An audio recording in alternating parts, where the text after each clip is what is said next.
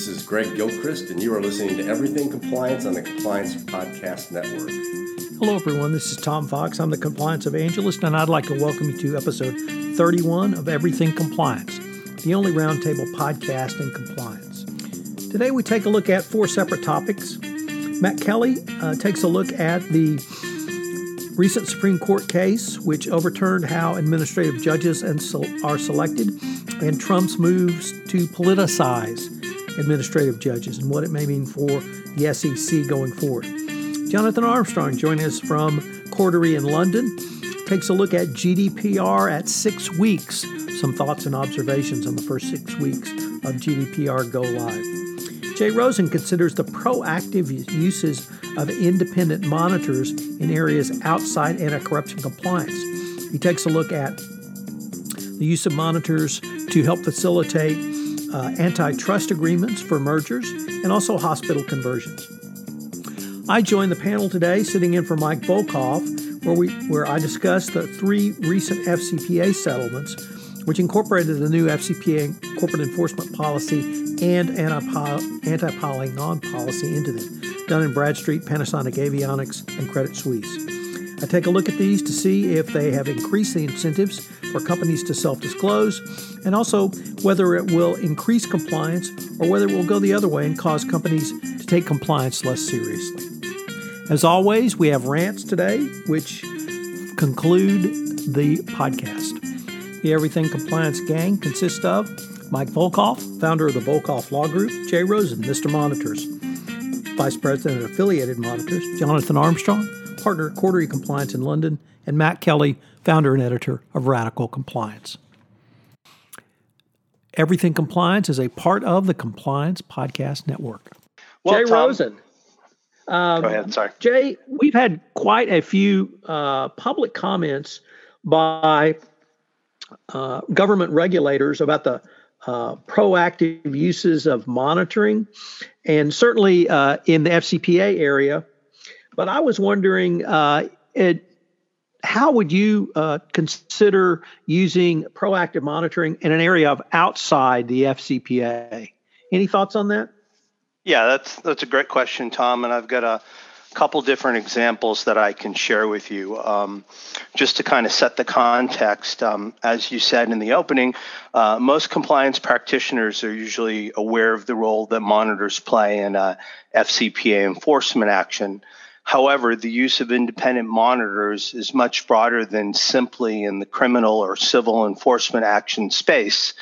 And um, one of the things that we look at is that at its most basic level, an independent monitor is a way for our government to extend its reach, both in terms of lengthening out the time that you have true government oversight and in terms of many of the techniques Uh, that we can use as monitors to ascertain certain facts. So there's, we can use focus groups, review documents, talk to senior and middle management. Uh, the thing that's interesting about this tool is that it's very cost effective for federal, state, and even local governments to extend their reach. And this is a very cost effective solution. And that's driven home by the fact that the, uh, cost is not borne by the government or the regulatory entity, but the cost is borne by the person or the company that's being monitored. So um, one of the things we can look at is an engagement that um, Affiliated Monitors is actually f- finishing up. And we've been uh, engaged by the Federal Communications Commission to ensure that conditions around anti-competitive and other issues were met in the A T and T and DirecTV merger. And basically, the conditions had to do with offering discounted broadband service to certain low-income households. So what the F C C wanted to access, uh, wanted this access for broadband to low-income families, particularly for school kids. So in our uh, position as the monitor, we assessed marketing programs, messaging issues. And this was really an interesting use of the monitor. This is the first time that the F C C had used a monitor in its way.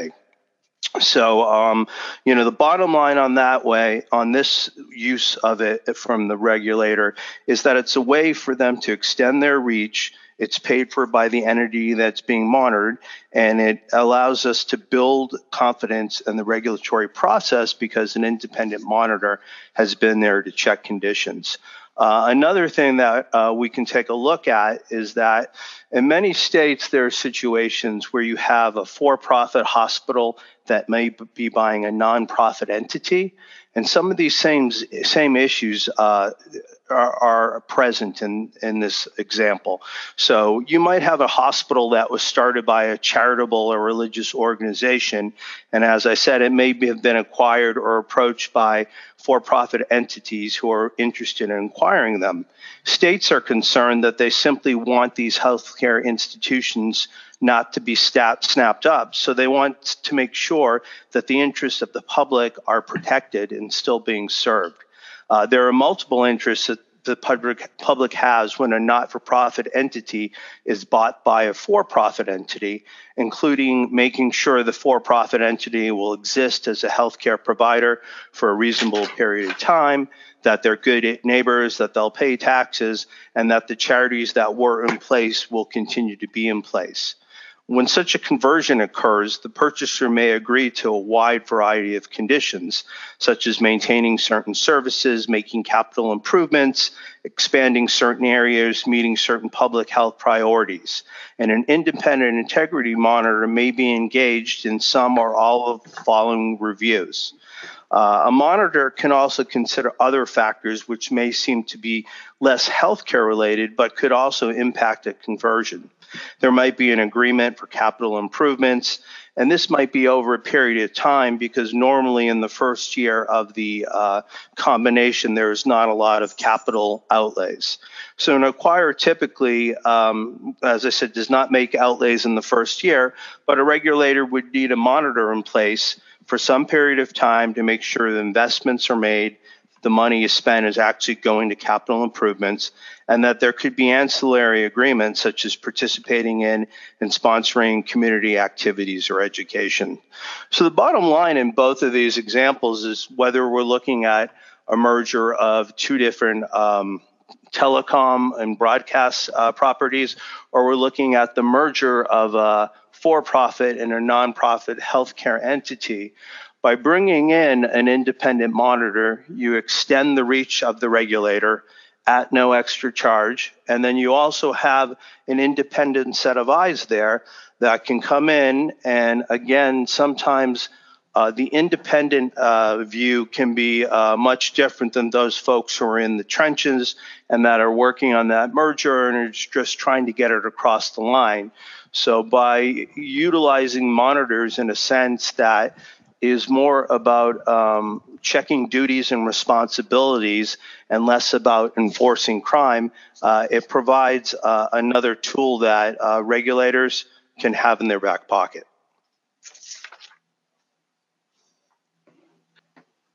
So Jay, uh, you, you mentioned a couple of things I wanted to follow up on. Uh, one was you talk about using an independent integrity monitor to build confidence in the overall process, but then you followed it up with, I thought was with a very interesting comment around hospital conversions and that monitors can actually help protect an interest, the public's interest. So typically in an F C P A monitorship, uh, the monitor would uh, work with the company, obviously, but also with the government Um, to make sure that the uh, settlement agreement was enforced.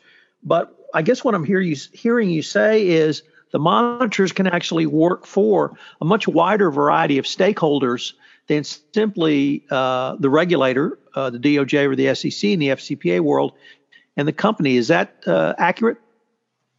That's accurate, and that is well said, Tom. So um, I, I think it really goes back to the fact that a lot of people, um, when they learn a concept or they see something, they might say that this tool can only be used in one um, one setting. It only has one utility. And, um, you know, by looking at these other stakeholders who can be served by bringing on uh, an independent monitor, you suddenly have uh, a much uh, probably a, a much greater audience of uh, interested participants who would, you know, like to know about a solution like this, because in that hospital situation, you've got all those different constituencies that want to know, uh, that have questions about how will this affect my healthcare? How will this affect my service? How will this, uh, you know, how long will this hospital be uh, a working entity? And all those, uh, all those questions are something that an independent monitor can help uh, with the agreement of your, the regulator and the folks who are doing the transaction. Once a set of terms and questions are agreed upon, then that gives the independent uh, compliance monitor a mandate to go ahead and start uh, checking out and making sure that those conditions are being observed. Well, Jay, I have another question I wanted to to follow up on, and it really um, really impacts, I think, some of the things that Jonathan has, has uh, if not worked on, certainly talked about. Uh, the Serious Fraud Office has moved forward with a few D P As in England, uh, I think three.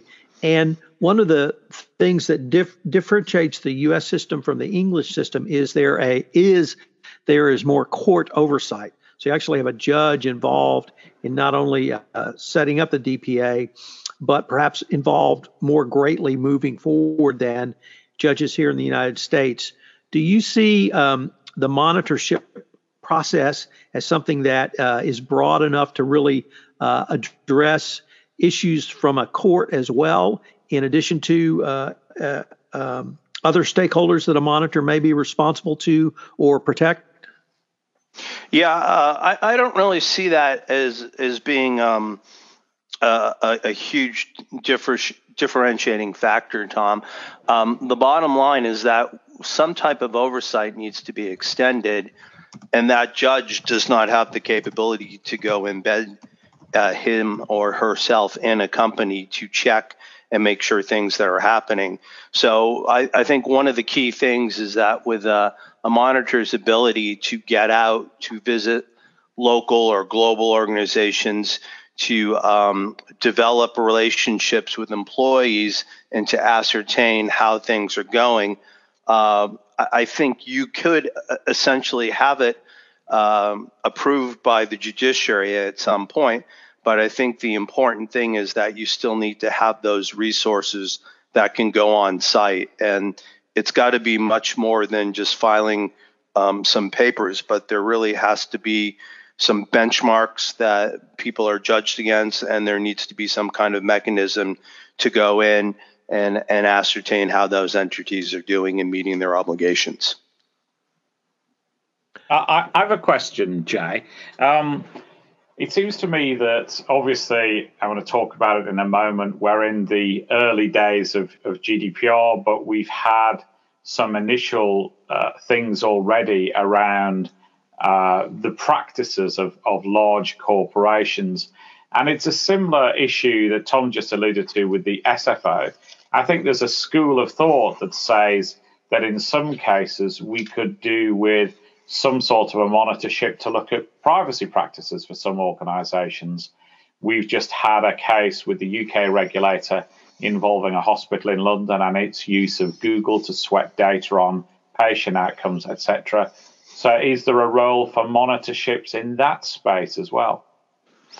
Yeah, I, I think that's a that's a great idea, Jonathan. And again, I, I think with the um, G D P R just having come into effect at the end of May, this is still new for everyone, but I, I would say that this would be a, a similar mechanism that could be suggested uh, to make sure that, you know, the um, parameters of whatever agreement that is put in place are met. So I think that's a great idea. Mm. Okay.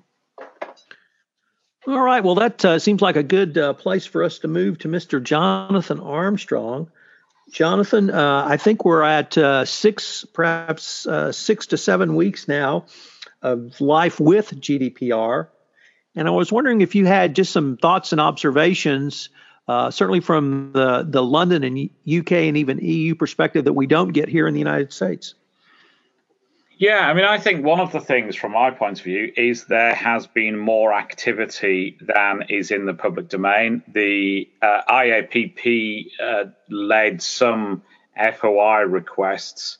We know that that flushed out just under three thousand, two thousand nine hundred forty-four complaints. And we've been doing a bit of work at Cordry to look at some some more stuff e- even behind that number. That number, for example, doesn't include Germany. And we know that one of the German regulators, for example, in uh, response to an informal request has said that, that their uh, number of complaints is up by a factor of four since G D P R came in. So I would guess, if you forced me to, that the real number of complaints is probably around about seven to ten thousand at the moment. Um, the I A P P figures are always going to be on the low side because all of the regulators there responded within a month bar one. And of course, the majority of complaints to regulators are about failure to deal with data subject rights, so subject access requests historically. And you can't really complain that those rights haven't been uh, observed within a month because a month is the um, gestation period for a request. After making the request, you have to make wait a month before you can complain to a regulator. So, as I say, I think the figure's probably seven to ten thousand. Um, and uh, of the most significance, probably are about thirty that the European Data Protection Board, this new sort of body that's a, a meeting place for the various E U data protection regulators, has lodged on uh, what's called the I M I system, which is a system that enables regulators across Europe to deal with uh, complaints together. So we know that there are about thirty complaints uh, as at the fifth of July on the I M I system. I would think that at least some of them are from our good friend Max Schrems.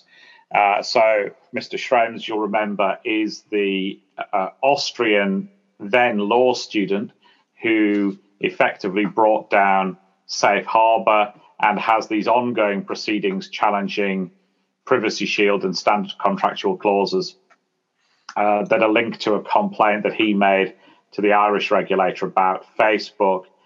And uh, his pressure group, N O Y B, have lodged a number of complaints which the E D P B met on day one to look at, uh, in, or, or at least that was on their agenda for the twenty-fifth of May. So some of these thirty super complaints, if you like, are likely to be from Max Schrems. I think some of the others will relate to another pressure group called uh, La Quadrature du Net, uh, who are a French uh, pressure group. They've, again, a history of challenging U S corporations in particular. They brought a uh, an action that tried to strike down uh, Privacy Shield, which failed for various technical reasons. But, um, but they say that they represent some twelve thousand complainants, and they have issued their first batch of complaints to uh, C N I L, the French data regulator, and they say they've got another batch ready to go when C N I L have got through those, but they didn't want to make uh, too many at once.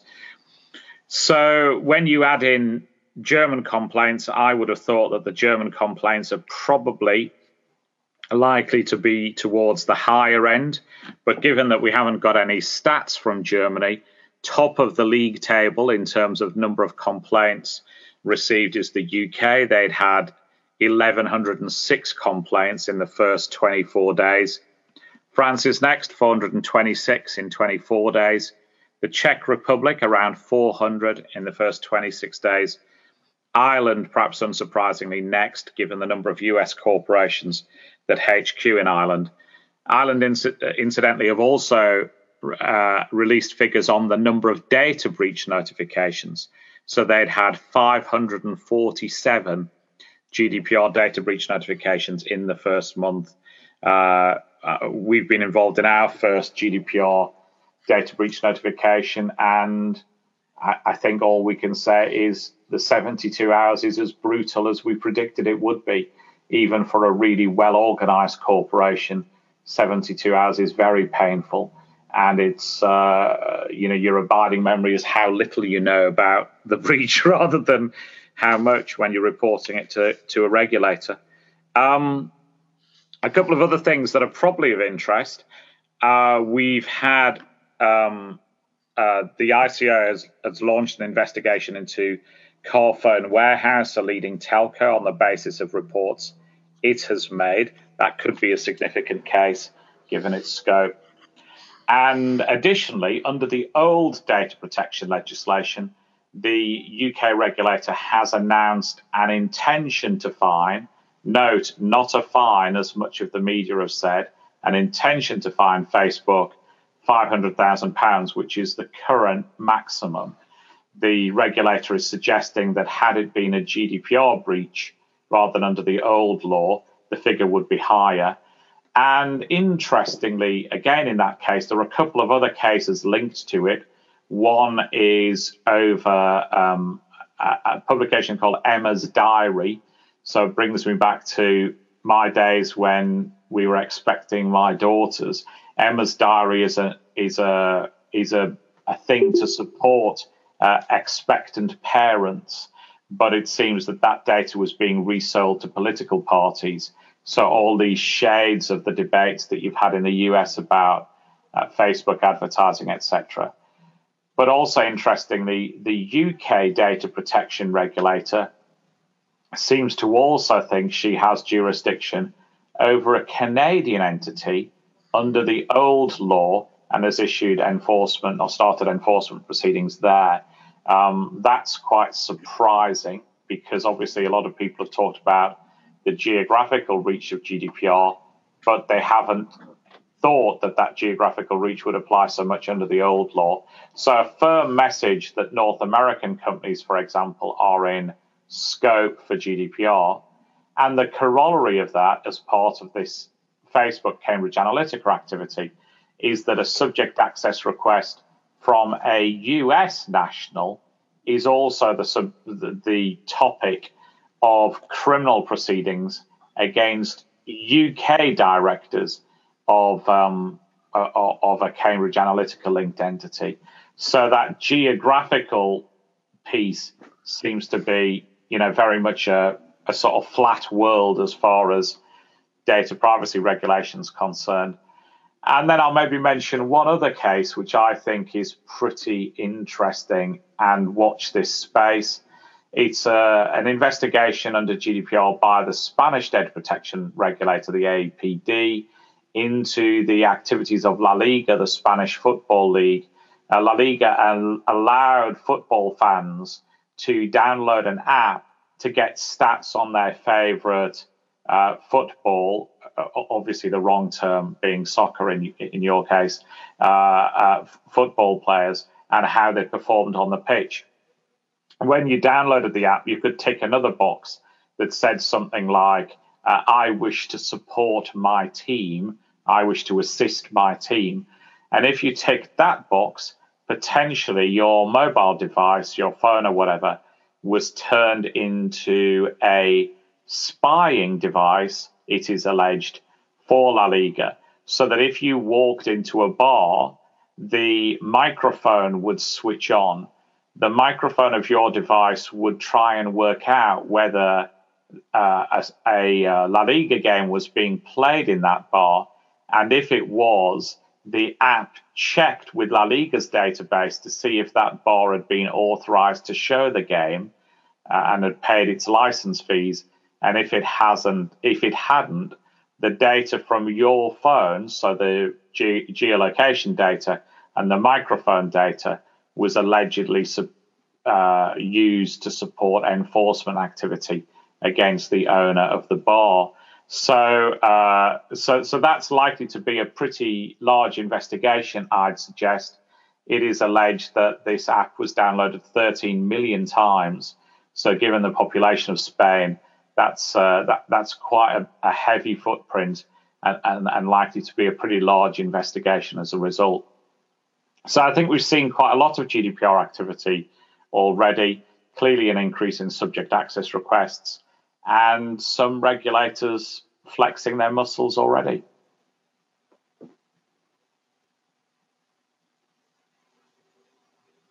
Matt, I think you had a question for Jonathan.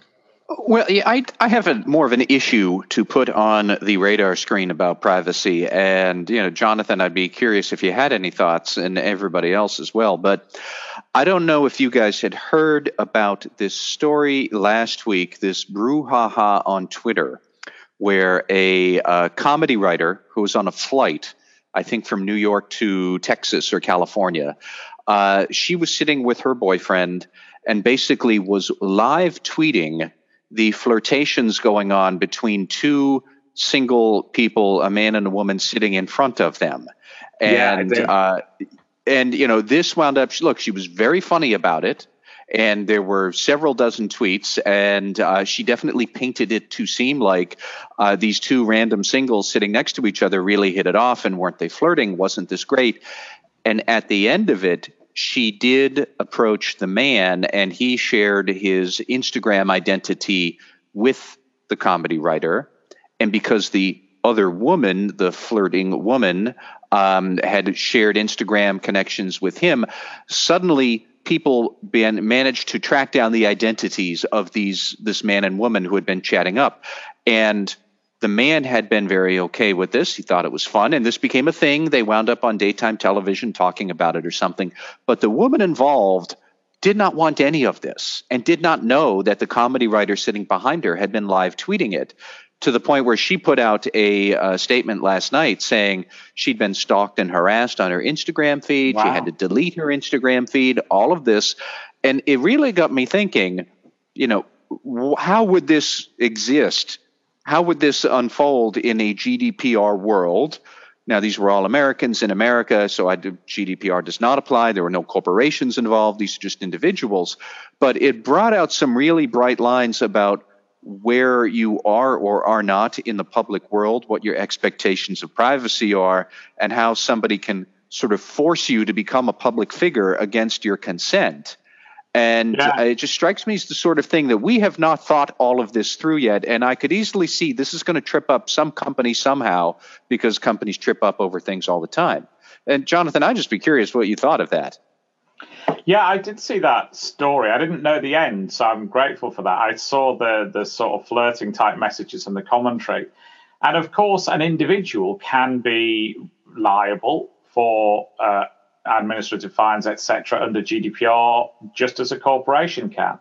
There mm. is something called the domestic purposes exemption. So if it's you running your household, then that could be uh, could come within the exemption. But if I'm a comedian and I'm tweeting to increase my profile on social media, that's yeah. unlikely to come within the domestic purposes uh, uh, exemption. So the comedian, even if it's a business of one, they still have to, you know, potentially, you know, do things like registration with the U K registrar, uh, registrar if they're, if they're doing stuff over here. And they're probably subject to the requirements of G D P R, even if they just sit in the U S and tweet about passengers on a British Airways flight, let's say, because that would probably be enough to give to give a connection. And we've had some interesting cases on uh, things like domestic purposes exemption. We've just had an E C G, E C J case on, I, I don't know the right word, but uh, on the activity of uh, Jehovah's Witnesses, who uh, said that they were basically showing up and knocking on doors as individuals, not necessarily as part of the organization. And they weren't sharing emails, but they were drawing on maps, and they were sort of crossing out houses where people had said, never darken this door again. Mm-hmm. And they'd circled houses where they thought people might be receptive to a second visit uh, from Jehovah's Witnesses. And they argued a number of things to say that they didn't come within privacy law. Um, one of which was that the, you know, there weren't records as such. There was just a map with handwritten scribble on. And the E C J have been rather unsympathetic to their claims, saying, no, that's a, a record. It's a, it's effectively a business record, your hand-scribbled map. Just because it looks a bit shoddy or tatty doesn't mean to say it isn't a business record. It isn't domestic purposes exemption. You're doing it for the benefit of your organization and you're within G D P R. And if you're going to write, and I'm, there's no suggestion they did, but if you're going to write, you know, uh, crazy woman who's a Trump supporter and circle that around one of the houses, um, then then you have to be responsible for that, and you're responsible for subject access requests, et cetera, et cetera. So I think cases like that uh, will be seen. We've had a few in the U K already, usually around things like neighbour disputes where neighbour A puts a camera outside their house to monitor what neighbour B is up to, et cetera, et cetera. And these cases are fairly rare, but, but we do get them, and there are civil actions as well. Interesting. Jonathan, would, would that extend to uh, video surveillance that's at my house for security purposes? Yeah, it does. Yeah, so um, so C C T V is definitely under the scope of G D P R. It makes life rather awkward for a lot of organizations because they um, because it's very hard to answer subject access requests. You know, for example, uh, I know of a store group that keeps its images for ten years.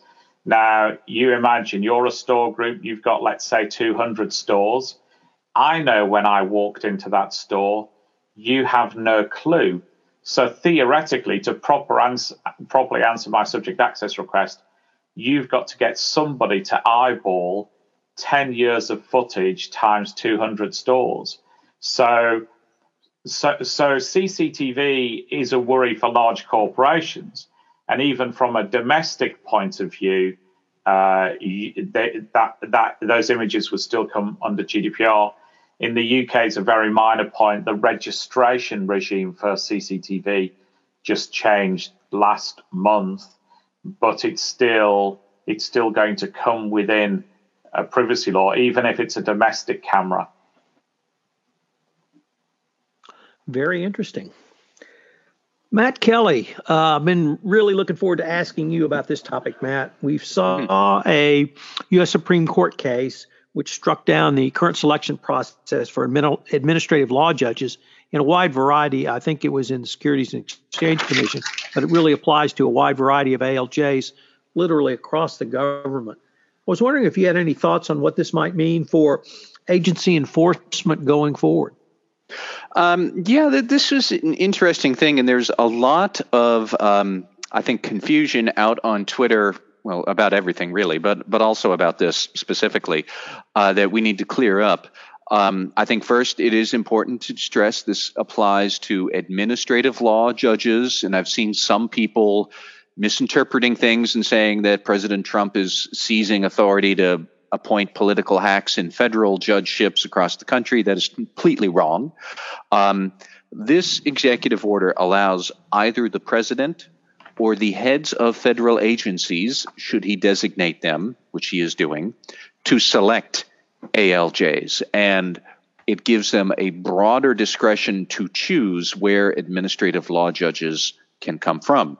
Um, previously, administrative law judges were more like career civil servants. The Office of Personnel Management would hire them from time to time. There'd be a casting call. You'd get a pool of A L Js. And then if you're an agency and you realize, well, we need a few of them here, you would recruit them from that pool. And they were much more like apolitical career employees under the federal government.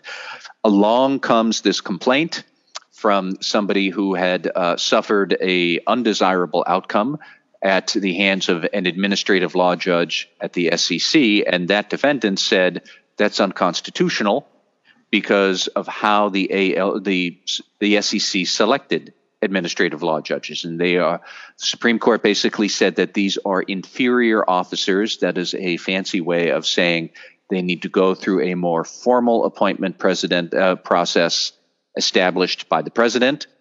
Um, and that's what this executive order does. It establishes that process. And uh, so the President, uh, President Trump has already given, say, the Securities and Exchange Commission. He has delegated that authority to the commission. Now they get to appoint A L Js. Um, they get to appoint, you know, they have more discretion in who they appoint. In theory, could they appoint some political hack with no experience? In theory, yes. Um, in practice, they are still going to go through a certain vetting process, but there's going to be more discretion around uh, what that vetting process is, who can be on this list. The Office of Personnel Management, I think, is probably going to have less involvement than it historically would have. Um, needless to say, this has become a political football, with Democrats saying that Donald Trump is going to force um, political appointees into the A L J process, who will then chuck all, you know, precedent and uh, career common sense out the window and just push whatever political agenda the president wants. That's what the cynics would say. Um, I have to admit, there are two different ways to look at this. Um, from here forward, all administrative law judges who get appointed and then start adjudicating cases, I don't know really how much they are going to water down the quality of these judges. Um, I think that, you know, we have seen some watered down quality judges in the uh, judiciary branch nominated from President Trump. I don't know that that's going to happen here. There is still going to be an extra layer of independent agencies are going to be picking these people by and large. Uh, they're probably going to rely on some other staff to help vet them. And those other staff, say right below the five S E C commissioners, they generally are going to be more professional and apolitical. There are gradations of that. Let's call it what it is. You know, I think it, there probably will be some more political influence, but I'm not one who thinks that this is some draconian push to have Donald Trump's political donors and political favorites suddenly flood the executive branches and independent agencies and take over the A L J process. I don't think that's going to happen all that much. Will it happen sometimes? Probably. Will it happen a lot? I don't think so. Also worth remembering, if you are a compliance officer, this really only applies to civil enforcement. The Justice Department in criminal matters, they do not use administrative law judges. They use federal judges. That has not changed. Um, for civil enforcement, a lot of A L J decisions involve individuals rather than companies, and especially if there is a big issue with your company, you're probably going to settle this anyways with the Securities and Exchange Commission or any other agency. You are probably not going to push it and have it go in front of an administrative law judge. If you are going to go to the mat on it, you're going to go to federal court anyways.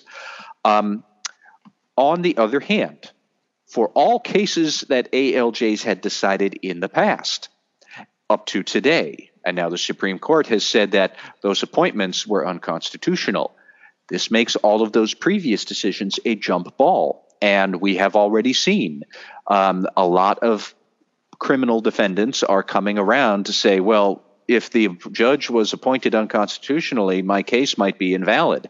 And we're going to see a lot of, um, I think, revisitation of that. That's probably going to be a process that takes some time.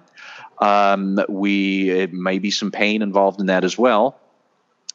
Uh, and then, you know, lastly, the, the bottom line, I think, is that, um, you know, a lot of people will say, education process when you're in front of an administrative law judge, like that is unfair to defendants. And people say that it is unfair to defendants because the deck is stacked against a defendant when you're going before an A L J. Uh, well, that's not going to change.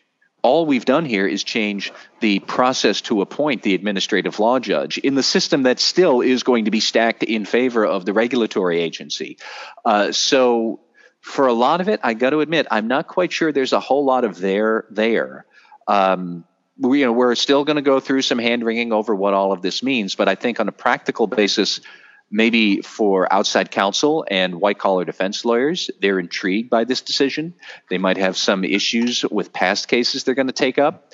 For compliance officers worried about big cases involving whole corporations in the future, I don't know that this is going to move the needle of your experience all that much. I mean, life is what it is, and where it's wasn't done, was where it was unfair before, I think it remains unfair today. And, you know, that's that, that's life, and it goes on.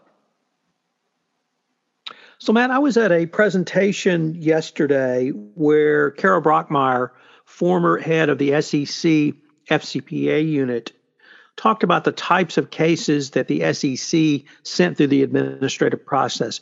And she uh, identified, uh, I guess, two general categories. One was really in regulated industries, particularly around broker-dealers. Yep. And the second was when there was a uh, settlement slash resolution with a company, and uh, they needed the imprimatur of a judicial officer uh, just to bless it. So they would go to the A L J process rather than, as the Department of Justice has to do with the D P A, federal district court.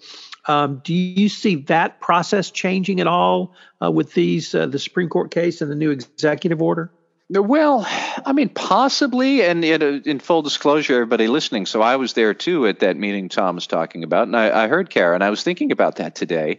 Um, I mean, I think for broker dealers and uh, investment advisors and whatnot, that is a subspecialty of compliance and misconduct that really is beyond the scope of what we usually talk about here. And I think the what big corporate ethics and compliance functions worry about. Um, in theory, if you reach a settlement with a big F C P A resolution with the F C C and it has to go before an administrative judge to sign it, like, could they wind up with some sort of vehemently anti-F C P A uh, person who's going to just never let the S E C give a settlement at all? I mean, like, and basically side in favor of the company. I, I suppose that's possible.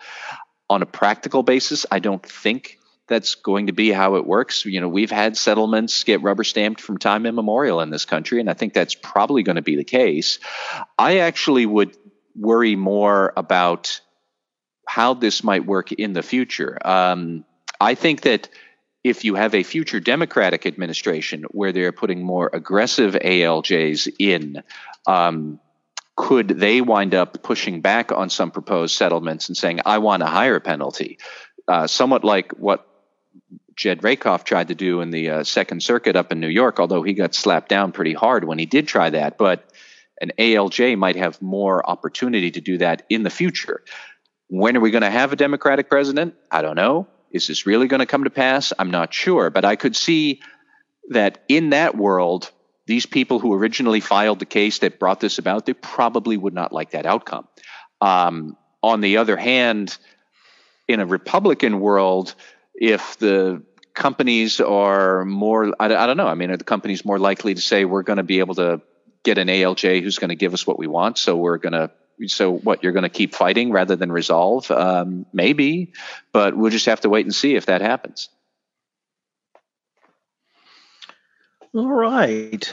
Well, I am sitting in today for Mister Volkov, and uh, I wanted to talk about the three major F C P A settlements uh, over the past uh, three months and really see if there was a way to um, consider them in light of the new F C P A corporate enforcement policy and the new anti-piling on policy. And I want to focus on three, the Dun and Bradstreet, or D and B, uh, Panasonic Avionics, and Credit Suisse. So let me start with Dun and Bradstreet.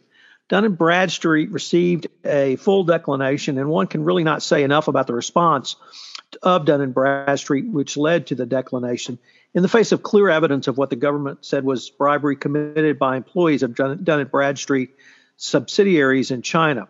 There were several levels to D and B's robust response. The first was the company uncovered the conduct and self-reported to both the D O J and S E C. Next, the company engaged in a thorough investigation, fully cooperating with the Department of Justice, including reporting all relevant facts to the D O J, making both former and current employees available for interviews and flying them to the United States. And finally, per the Yates memo, the company identified all individuals involved in or responsible for the conduct. Equally significant was the remediation engaged in by Dun and Bradstreet. The company had worked to create one of the top compliance programs since the self-disclosure and engaged in a significant internal discipline. The company terminated those involved directly in the misconduct, but went much further in disciplining other employees by reducing bonuses, reducing salaries, lowering performance reviews, and formally reprimanding them. The level and degree of discipline demonstrated a significant level of commitment to a culture of compliance far beyond the company's stated compliance program. I really think the D and B settlement put real teeth into the new F C P A corporate enforcement policy. It showed that the presumption of a declination is not only a powerful incentive, but also a very useful tool in the government's desire to reward companies who step forward to self-report, extensively cooperate, and thoroughly remediate. It's a welcome step for the compliance profession, professional who can now point towards a real and tangible benefit to using the D O J self-disclosure settlement process. Now, companies will uh, always, while companies will always need to return ill-gotten gains to the government in the form of profit disgorgement, the D B, uh, D and B declination and its uh, the F C P A resolution demonstrates the government's twin goal of robust enforcement and rewarding companies, which follow the prescripts of the new F C P A corporate enforcement policy. Now on to Panasonic Avionics, and this was in many ways um, a very interesting case, largely because you had C-suite involvement in the bribery scheme. There was um, a whistleblower complaint and a civil suit, which led to the company's internal investigation. However, uh, Panasonic did not voluntarily report or self-disclose to relevant authorities. The company did not receive any voluntary self-disclosure credit, and indeed, because of this, was uh, not available or not eligible to receive a uh, declination. Uh, although uh, at some point, the company did get some old-time F C P A religion and performed a thorough investigation, making factual presentations to the Department of Justice, providing facts learned during those interviews, and voluntarily making, voluntarily making U S and foreign employees available for interviews in the United States with the D O J and S E C. Um, the company also engaged in significant remediations. It caused several senior executives who were either involved in or aware of the misconduct to be separated, I love that phrase, uh, from the company, even if it was in a manner which the D O J characterized uh, as, quote, untimely, end quote. The company enhanced and committed to continuing to enhance its compliance program and internal controls, including ensuring that its compliance program satisfied minimum best practices going forward. Uh, all of this led to a, a reduction off the minimum end of the fine range of twenty-five percent. Uh, we did not see self-disclosure. We did not. Uh, we saw egregious conduct in the form of C-suite involvement, yet even with those factors, the company was still able to receive a twenty-five percent credit. Now let's turn to the most recent, Credit Suisse. And Credit Suisse uh, had some very damaging facts around its hiring of family members, uh, foreign government officials, and employees of state-owned enterprises, largely in China. Credit Suisse did not uh, receive any credit for self-disclosure um, and it only received a partial credit for its cooperation. The um, remediation the company engaged in eventually was uh, deemed significant. And I won't go through all of those steps, but even here, the company did not receive full credit as it did not discipline those within the organization who engaged in the misconduct and instead only recorded policy uh, internal company policy infractions and provided notices of those infractions to the employees' personnel files. Yet for all of the above, uh, the company did receive a fifteen percent discount off the bottom range of the sentencing guidelines. Uh, and then as to the anti-piling on policy, uh, in the S E C order, it specifically stated that the uh, Credit Suisse acknowledged that the S E C was not imposing a civil penalty based upon the imposition of a forty-seven million dollars criminal fine as part of the company's settlement with the Department of Justice. So in these three cases, I see uh, real tangible benefits articulated by the government in the settlement documents. Obviously, the, uh, all of these cases started before the implementation of the new uh, F C P A corporate enforcement policy. Nevertheless, they were all fell under it uh, for their resolution. Certainly, you really cannot say enough about Dun and Bradstreet uh, with receiving their full de- declination. And another interesting point on D and B was, and some commentators uh, really howled about this, but they completely missed the mark on the following. Uh, the office in China where the F C P A violations occurred was raided by Chinese officials. And this uh, raid was made public and therefore known to U S enforcement authorities. However, that raid was not on bribery and corruption. It was on antitrust issues. So the Department of Justice concluded, and I think uh, uh, in a positive manner, concluded that because there was no uh, public airing of bribery and corruption allegations before D and B self-disclosed to the uh, D O J, they would not lose at least the benefits or potential benefits of the pilot, uh, excuse me, of the new corporate enforcement policy. Yet even with Panasonic Avionics and Credit Suisse, which both had some very egregious facts, Panasonic Avionics, as I mentioned, at the C-suite level, uh, Credit Suisse Hong Kong operation had significant um, violations at the uh, the business unit level in Hong Kong, but they uh, were clear uh, not only workarounds, but understanding that what the actions that they were engaged in violated company policy and therefore the F C P A. Both of those companies received a twenty and fifteen percent discount uh, respectively. So in my mind, this really speaks to the uh, the positive nature of the new F C P A corporate enforcement policy. And if companies do step forward, they're going to receive some some very tangible benefits from the government. So in terms of the calculation to make a self-disclosure, I would put these all in the positive category for compliance practitioners, corporate compliance programs, and boards of directors. From the government's perspective, I think it shows uh, that uh, go the government really wants cooperation, and they'll reward you for comp uh, cooperation. So um, that's really my thoughts. Uh, uh, before we get to some breaking news that Matt has for us, does anyone have any questions on um, on my part? Okay, Matt. Well, uh, you want to tell us uh, what you've seen on your Twitter feed? Well, all we have right now is that, um, according to the latest news, we're all waiting for Deputy Attorney General Rod Rosenstein to announce yet another uh, indictment in the Bob Mueller probe, and we are still waiting around to know exactly who, but uh, apparently agents from uh, the special counsel's office went to federal court Uh, to um, unseal a indictment that the grand jury returned this morning. And that's all I got at the moment. Although well, the, the uh, latest is that uh, Deputy Attorney General Rod Rosenstein is now nine minutes late and the Twitter world is unhappy. But that's all we know. All right. Well, we'll, we'll uh, give uh, the Deputy Attorney General some time because we need to get on to some rants. And uh, I'm going to end uh, our rants this week, but uh, our order will be Jay Rosen, Jonathan Armstrong, Matt Kelly, and then myself. So, Jay, do you have a, a rant for us today? I do. Uh, in the latest installment of The Apprentice, which aired this Monday, um, the president has put forward Judge Kavanaugh to be uh, the replacement for Justice Kennedy on the Supreme Court of the United States. And most of the pundits are saying that you cannot ask uh, a prospective Supreme Court justice how they would rule in a certain case, such as uh, abortion rights, Roe v. Wade, because that is something that because the justice wears a black cape, he or she is able to give a fair and independent opinion.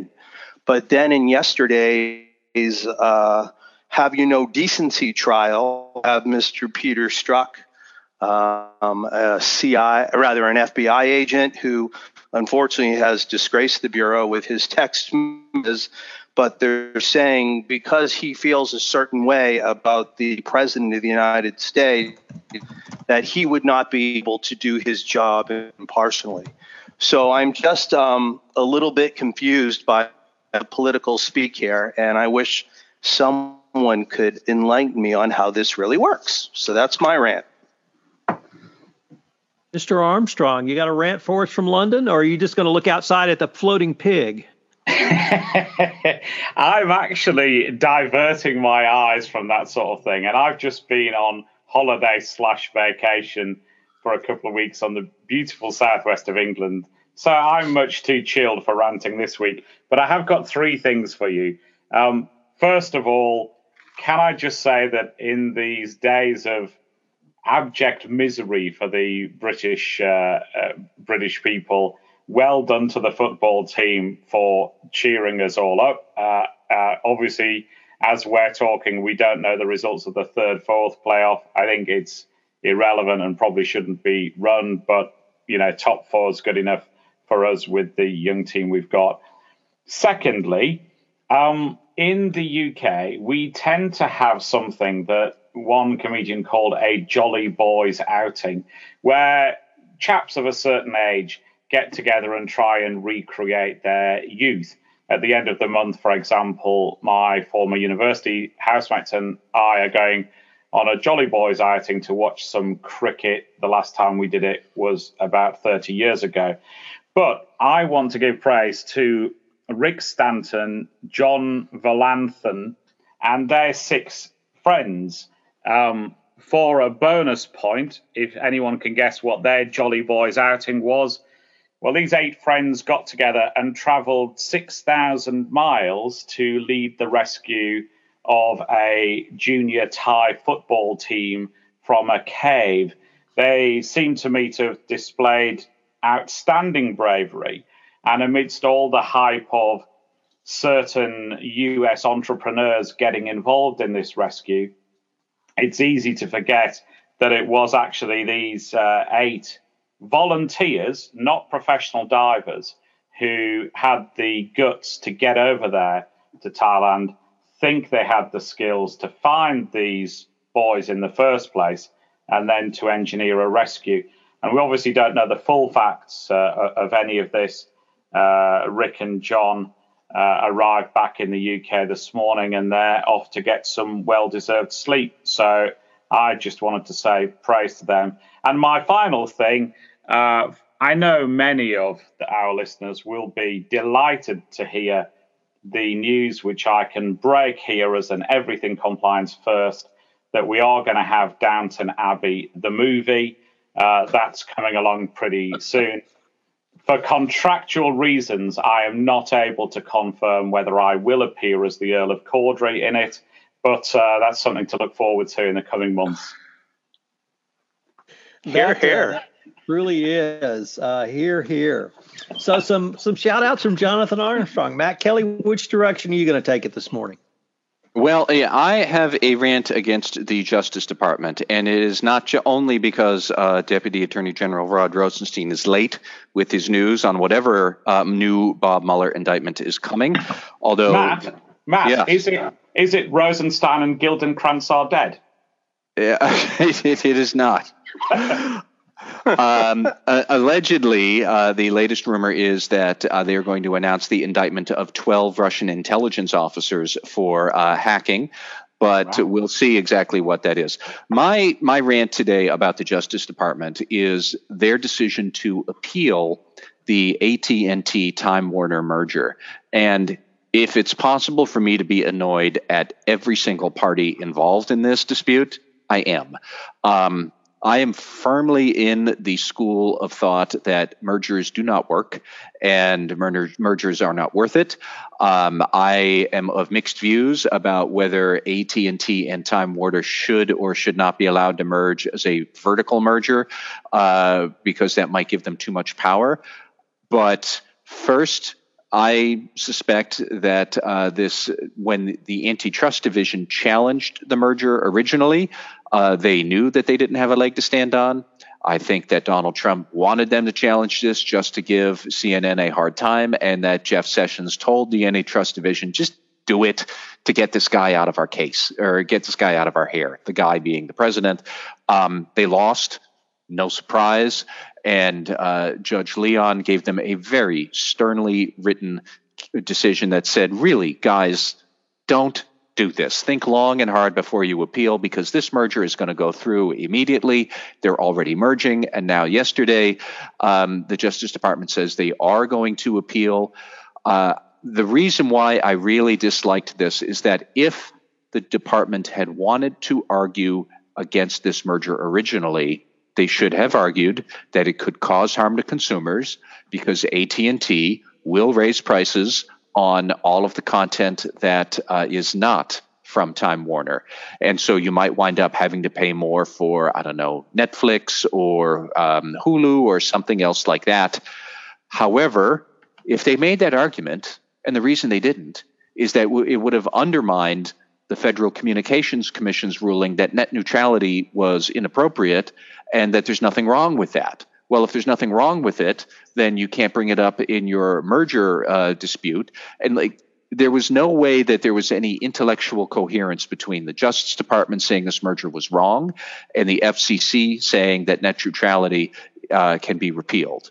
Um, you know, the, the most effective way to argue against the merger would have been to say basically that net neutrality is necessary because we have these abuses. So, of course, they didn't bring it up. And like now we're here. This appeal isn't going to go anywhere. This appeal is for kicking a, a dead horse. These companies are already in the guts of merging. This accomplishes nothing more than just to annoy people and drive up legal fees. And there are more productive ways to spend corporate resources, and we might as well get on with it.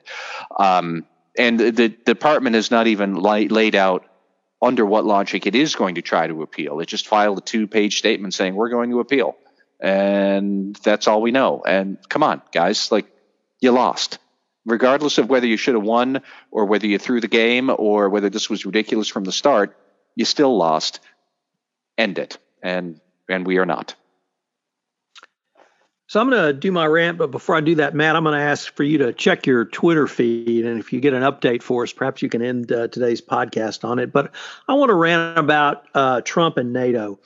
Um, I grew up in an era when the uh, Soviet Union was a, a real thing, and the Cold War uh, was a Cold War and potentially could have been a hot war.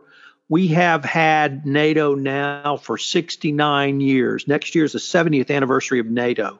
And for those sixty-nine years, there was no major war, um, several hot spots and minor wars, but there was no major war between the two world powers.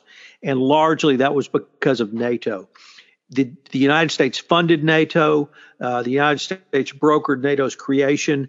But NATO is an integrated organization of Western democracies Uh, designed to pre- present a united front against the Soviet Union, now Russia, and others. For Trump to denigrate NATO is a completely uh, idiotic um, move. And it's idiotic because he is complaining about uh, not spending on de- uh, defense spending on NATO an amount of uh, based upon gross national product. Nobody Uh, bases their dis- defense spending on the gross national product at any percentage level. And what he completely misses is that the reason, one of the reasons the United States is the greatest economic power of the in the world is that it created a system of open markets which allow U S goods to be sold in Western Europe. That was because, one, Europeans didn't have to spend as much money on defense as the United States spends. But number two, it allowed the Europeans to rebuild and create vibrant consumer markets for U S products. And so now for Trump to come in and say to Western European governments, you owe me a check for fifteen billion dollars is absolutely asinine. Because if they have to spend fifteen billion dollars on defense spending or other spending or write a check to the U S Treasury, there's going to be a whole lot less money for them to invest in projects which U S manufacturers, U S, U S service providers, and U S companies will in large part benefit from commercially. So uh, we've had peace with Russia for sixty-nine years, previously the Soviet Union. Next year, it'll be seventy, and large part that, that was because of NATO. But the bigger point for me is that, along with the Marshall Plan, NATO allowed Western Europe to rebuild. It allows Western Europe to be vibrant. It allows the democracies in Europe to be commercially very active and vibrant, and the United States is the beneficiary of that. So in that uh, rant, Matt, were you able to garner any additional information? Uh, yeah, thank you for stalling. So now we have it confirmed here that um, Bob Mueller has indicted twelve Russian intelligence officials for hacking into the D N C and the Clinton campaign in twenty sixteen. Uh, and as people are noting, just the other day, Donald Trump said, hey, if Putin denies it, what am I supposed to do? He should ponder that question because he is going to meet Vladimir Putin in two days. And this has landed on his desk right now. So, breaking news from Everything Compliance. Gentlemen, uh, thank you for letting me sit in on this episode, and I look forward to uh, our next recording. Thank you. Fantastic. Thanks, Tom. Thanks, Tom. Hello, everyone. This is Tom Fox again. I'd like to thank you for listening to episode thirty-one of Everything Compliance. I hope you'll join us again when I get the gang back together for another podcast episode. Everything Compliance is a part of the Compliance Podcast Network.